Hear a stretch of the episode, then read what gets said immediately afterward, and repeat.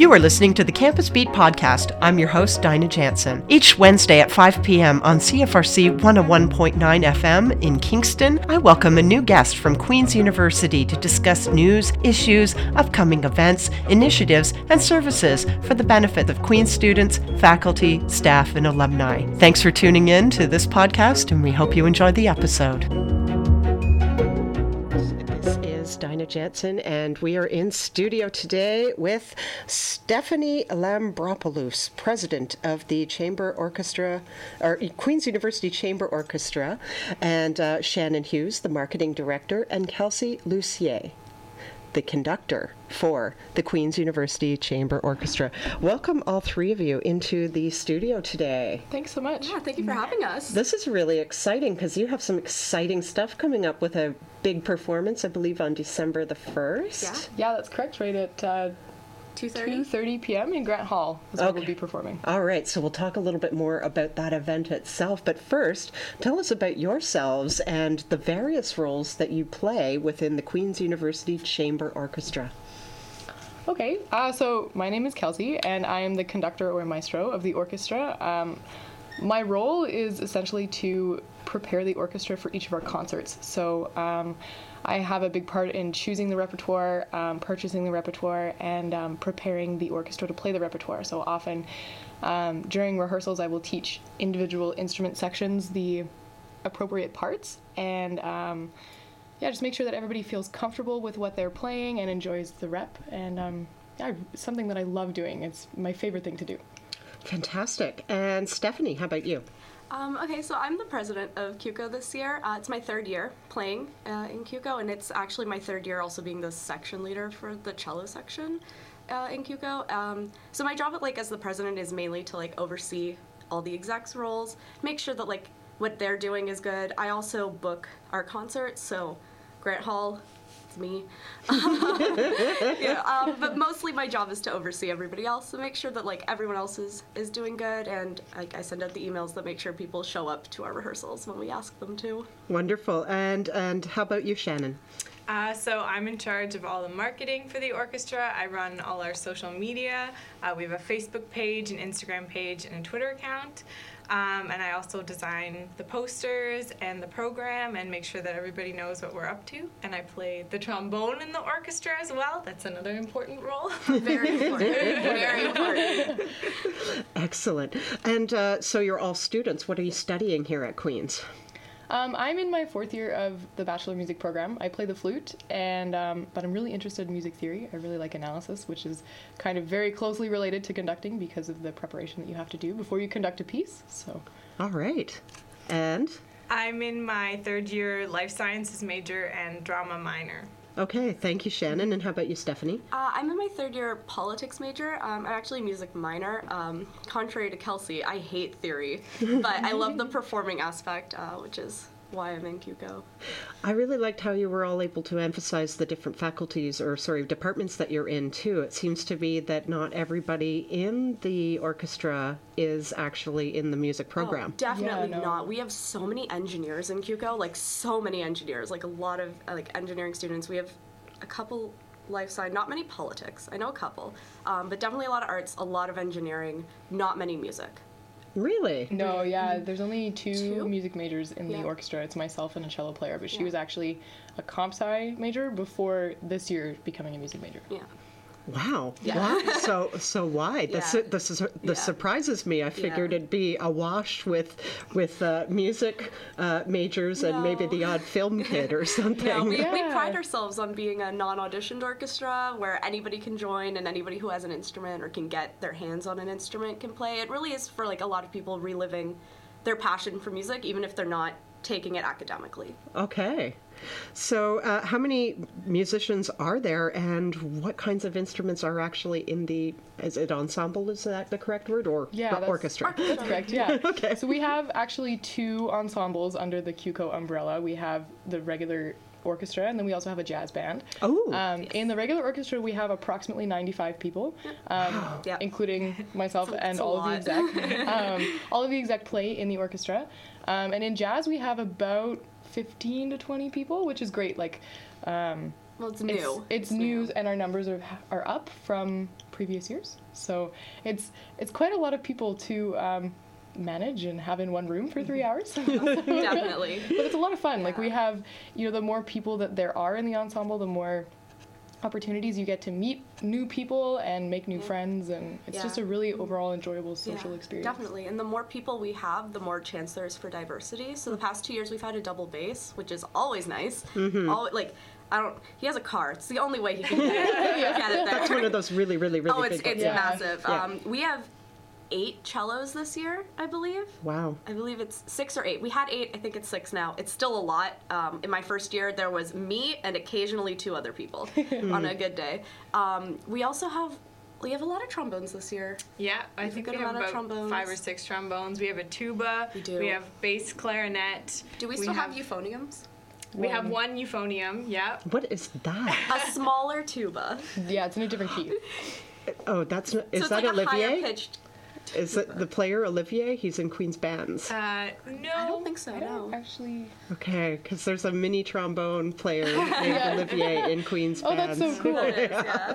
And yes, and it has that funny name that Yeah. I've never heard Yeah. before. But yeah, we basically accept all instruments. Yeah. Like Yes. anyone who wants to come Yeah. join. We Including have, saxophone. Yeah, Oh, yeah. saxophones. yeah. So, so, including saxophones. But what if I came in with the mighty triangle? Oh, we love percussion. We have a lot of percussion this year, which is great because it means that we can utilize a lot of the percussion we have, and it also means that we have the opportunity to like purchase more percussion and like have more of a a range because you know we used to use like the keyboard primarily and like you would do the different settings that would make it sound like like a triangle or like a little um A harp. like a harp yeah but now like we're getting to the stage where we have so many percussionists that we're capable of like buying more cymbals and buying things that actually sound like what they are versus like a keyboard where it's like one person doing all of it Okay, so I so I'm assuming for somebody who wants to do the harpsichord that they're probably still at the keyboard. Yes. So I don't know if you could just like carry one of those around. I think they're big. They're right? pretty big, yeah, pretty big and boxy. yeah. And a very little bit rare. Have you ever Yeah. seen one? Yeah, actually, the music department has I think two or three. there's Really? definitely Yeah. one harpsichord at the isabel and there's one mm-hmm. in 124 One in twenty. HL one, 120 Yeah. in HLH yeah They're what pretty about cool. a dulcimer? They music department also has some of those. There's like a room in the in the um, Harrison LeCaine Hall. It's I don't know how to access it. It's kind of like top secret, but um, there's a room with just all these world instruments and period Yeah. instruments, and um, I don't know what kind of shape that they're in. I but th- I've seen a couple and they're pretty good. My world music teacher last year, like she brought out a couple to kind of be like, "Look, guys, culture." Um, but they definitely have a s- like a secret room of like Yeah. cool. it's cool really really cool. Yeah, the music department kind of is sitting on like a gold mine of instruments like- that you can rent or experience or.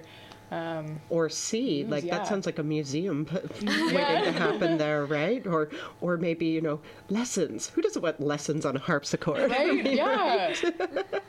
So um, this is wonderful. I was I was kind of curious though too. You talked about a number of the instruments that are being played, and you talked about how uh, year after year, uh, different students uh, come in with all sorts of different instruments. So it sounds like you accept anybody, and you don't have a particular. We need this person with this instrument with that particular talent. So what um, I'm wondering, how does that inform? Uh, because if you've got like six cellos, as was mentioned earlier, and a double bass this year, how does that inform the selections of the pieces that you want to practice and perform? The selection of repertoire, the process that we usually go through, or we have gone through this year at least, is you know, I'll evaluate the abilities of the orchestra based on past recordings and then um, suggest a list of repertoire and then the exec votes on them because we want to make sure that everybody likes what they're playing and so um, yeah i guess that's the process we go through but it's basically the general level of the orchestra is somewhere between high school and university. We have some players who have only been playing for like two years and we have some our concert master was like professionally in an orchestra in saskatchewan so we have just this huge range and currently we have um, like keeping the balance can be a little bit difficult because currently we have um, you know like 25 flutes as opposed to Six cellos. yeah six cellos and 12 violins kind of thing One viola. um, and so, what is difficult for me is understanding the potential abilities of each of the sections, and um, you know, seeing how far I can push them within, well, I mean, ultimately outside of their comfort zone, but in a way that's not going to make them feel too uncomfortable that they won't uh, want to perform it. So I really like to try and challenge the orchestra. I think that the best part about music for me is that you're never done learning it. Mm-hmm. You can never master it. Um, and that is really ultimately what I love about music so much.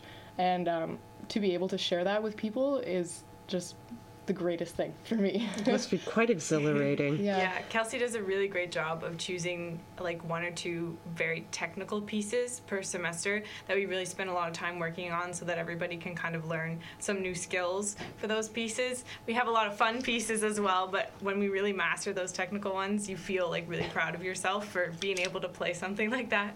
For sure. Now, I have a maybe the, just digging a little bit deeper as a conductor. I'd like to know a little bit more, maybe about what kinds of training uh, one undergoes in order to actually conduct, because you've moved from, well, you're a musician too, but how do you stand up and then lead? Nine, how many people? Nine, 95. 95 people? That's huge. So how do how do you bring order to the chaos? So uh, Yeah. the training that you have to do to do that. And how much do you need to know actually about how to play every single instrument? You know, that's a really interesting question because um, I have a, quite a lot of experience in public speaking, which works in my favor. Um, but being a conductor, you know, starts with just having a love for music and having a love for sharing music with other people. And so the only training that I I, say only, but it is significant. Yes. Um, training that I had in um, learning to conduct was I took a semester long course from one of my professors on how to conduct. And basically, he taught us the patterns, and that was really it. Okay. And so from there, um, you know, you watch YouTube videos of so these world famous orchestras performing, and the major conductors like uh, uh, Gustavo Dudamel, and um, you you see how they are able to shape the music with their actions, and um, really convey, you know, the original intention of the composer, and um, yeah, it's just it's a lot about um, knowing what you want out of a piece and being able to physically and also using words in rehearsals but really physically convey um, the emotion and also the technical aspect of each piece and um, i mean standing up in front of 95 people is terrifying Yes. regardless of how much um, you know public speaking or performance experience that I had. I mean, I started doing this in my third year, so this is my second year doing this. Um, and the first rehearsal we had, I was just scared. I was so nervous, but it worked out really well. And it just what's very intriguing is that this ensemble makes my learning process public. And so when I make a mistake, it's everybody knows because uh, I, they can see me make the mistake, and I will call it out and say, "Oh, sorry, I made a mistake." But if you made a mistake who notices the musicians or the audience The musicians. The will musicians. okay And so the audience, it's the first time that I performed as a conductor, it was really kind of cool because um, in solo performances, I have, you know, like everybody, a little bit of performance anxiety. And all of that kind of went away when my back was to the audience because the audience is focusing on the 95 people in front of me and not on me waving my arms. I am just kind of like a vessel through which the audience gets to hear what we've prepared. well if you moonwalk or something yeah, that's true. maybe That's true, but yeah, it was just a really interesting new perspective on performance in general because performing as a skill is very, very different from just playing. And it took me all four years of my undergrad to learn that. Um, you have to practice the actual skill of performance in order to be a, a successful performer. Um, you can play your scales at 100 miles an hour in the practice room, but if you can't stand in front of people and also do that, then it's the disconnect is just too much. So, yeah, it's I just really really enjoy doing it. Indeed. Now, for uh, for uh, Stephanie and Shannon as musicians, then, uh, and this is something that I've always wondered a little bit about as, you know, a casual observer, if you will. Uh, it's I'm not hugely uh, well acquainted with orchestra. I've, I've been to the theater a few times and seen a small orchestra playing, but not its 95 person thing, no. Um, but I've always often wondered is it more important for the orchestra to read their music and pay attention to that, or follow the baton? How does that work? I think it's a bit of both. Like if you can't read your music, you can't play your part. So uh-huh. you really gotta you gotta look at that. But you know, Kelsey, for example, she tells us when we need to slow down and when we speed up, like need to speed up. And when you have 95 people, you know, and everyone's just kind of going at their own pace and at whatever speed they want to go, it's gonna fall apart so fast. Mm-hmm. So watching Kelsey is really important, especially for our type of orchestra. You know, you see professional orchestras, sometimes they might not rely on their conductor as much as our orchestra, for example, because we do have people who are beginners and we do have people who are like in the middle and we have people who are like very advanced and like mm-hmm. amazing. So I think definitely having Kelsey there, like she tells us like this is when we're starting, this is when we finish, this is how fast we go, how slow we go, this is when we randomly change time signatures and you know, when we slow down and when we speed up and it's Or the it's very or the volume at which one section might be mm-hmm. playing, and Yep. bring that up Yep, a notch. definitely. And over here, you have to lower things down. Yeah, definitely. Kelsey tells us a lot without saying anything. So it's almost like sign language in that sense. Pretty It's much, Really yeah. cool. What do you think? Uh, well, I think at the beginning it's a lot of focus on the music as you're trying to figure out what notes to play, how the rhythms sound, and everything. And then once we get kind of more familiar with the songs, then the focus kind of shifts more into Kelsey as we look at like the more technical aspects of when to crescendo, and when to decrescendo, and when we really need to look at her as we hold the note all together, or things like that, or when to cut off that last note and everything. So I think it kind of progresses um, into more focused on her. Okay. So now, here's another question too uh, for our uh, conductor or maestro, um, and I wonder about this. All, everybody in here uh, is a female musician too. I wonder if it's true if there are very few female conductors, and if that's true. I've heard this. That is Why? absolutely true. 100%. Um, historically, musical composition and conducting has been a predominantly male dominated field. Mm-hmm. Um, it, there are some fantastic female conductors. I can't think of any names off the top of my head, but um, especially in um, community orchestras, and there are a few professional level female conductors, um, but they are less.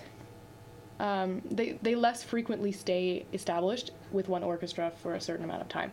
And you know, in the course that I took about conducting, you know, we had a presentation on, you know, the top 10 professional female conductors in Canada or whatever, and you, I had never heard of them before, which I found to be quite shocking. There is definitely a market for female conductors. Like, it's definitely um, something that is wanted for in the industry. Okay. It's it's the same with performance. If you look at a lot of professional orchestras, more recently they've been trying to hire more women to play in more professional orchestras, less so like community orchestras. It's kind of like anybody who auditions well, but in the professional setting, it's very much been predominantly white men, uh, at least here um, in Canada. I can't really say for everywhere else, but um, I've learned that there are some orchestras, I believe in the States, that have started carpeting the floors and doing blind auditions.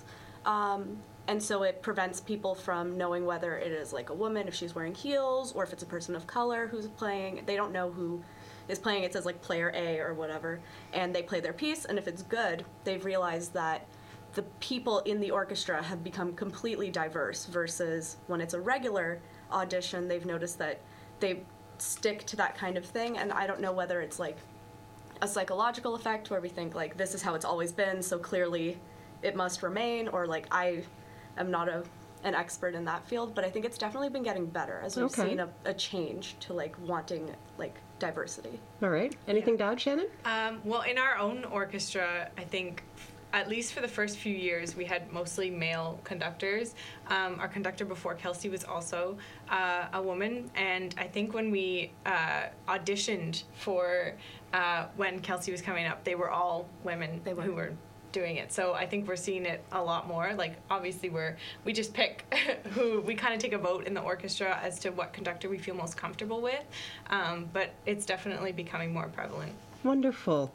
And now you talked about auditioning too. What does the audition process look like for students who might like to get involved with with the orchestra?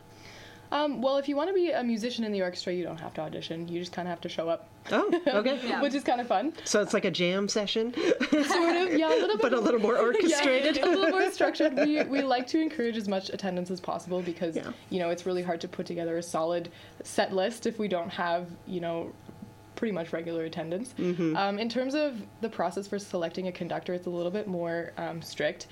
When I, it's actually kind of funny, I actually kind of became the conductor of this ensemble by accident because um, You fell on the baton? yeah, like, I, I saw a Facebook post um, from the previous conductor advertising the position, and I just liked the Facebook post because I thought it was a cool thing, and I'd seen the orchestra play before, and I was like, people should check this out. I wasn't really thinking of me, um, and then I got a Facebook message a week later, and she was like, "Hey, here's your audition rep," and I was like, "All right, I guess I'll be there." Wow. so I kind of I just studied it, and then I think there were three of us who auditioned, and um, I just kind of showed up and did my bit, and then found out about it later that day. Yeah, the way the way we auditioned, at least I think this was, that was the first year we had auditioned. I believe. Um, I could be wrong. I was in first year at that time, but um, we basically it was near the end of second semester, and we'd kind of already finished all of our pieces, and they were all pretty pretty decent. So. Um, everyone who was auditioning essentially to be our conductor for the next year uh, took one of the pieces we'd already been playing and kind of conducted us through it and told us things they wanted us to like change or like you know kind of tried to show up like what can they do for us and then at the end we had a vote.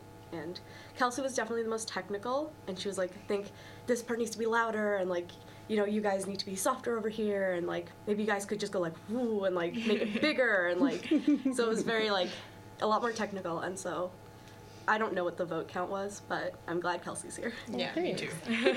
So, what would happen if she was holding the baton and started doing pirouettes or something like that? what would happen to the orchestra? Would it all just break down?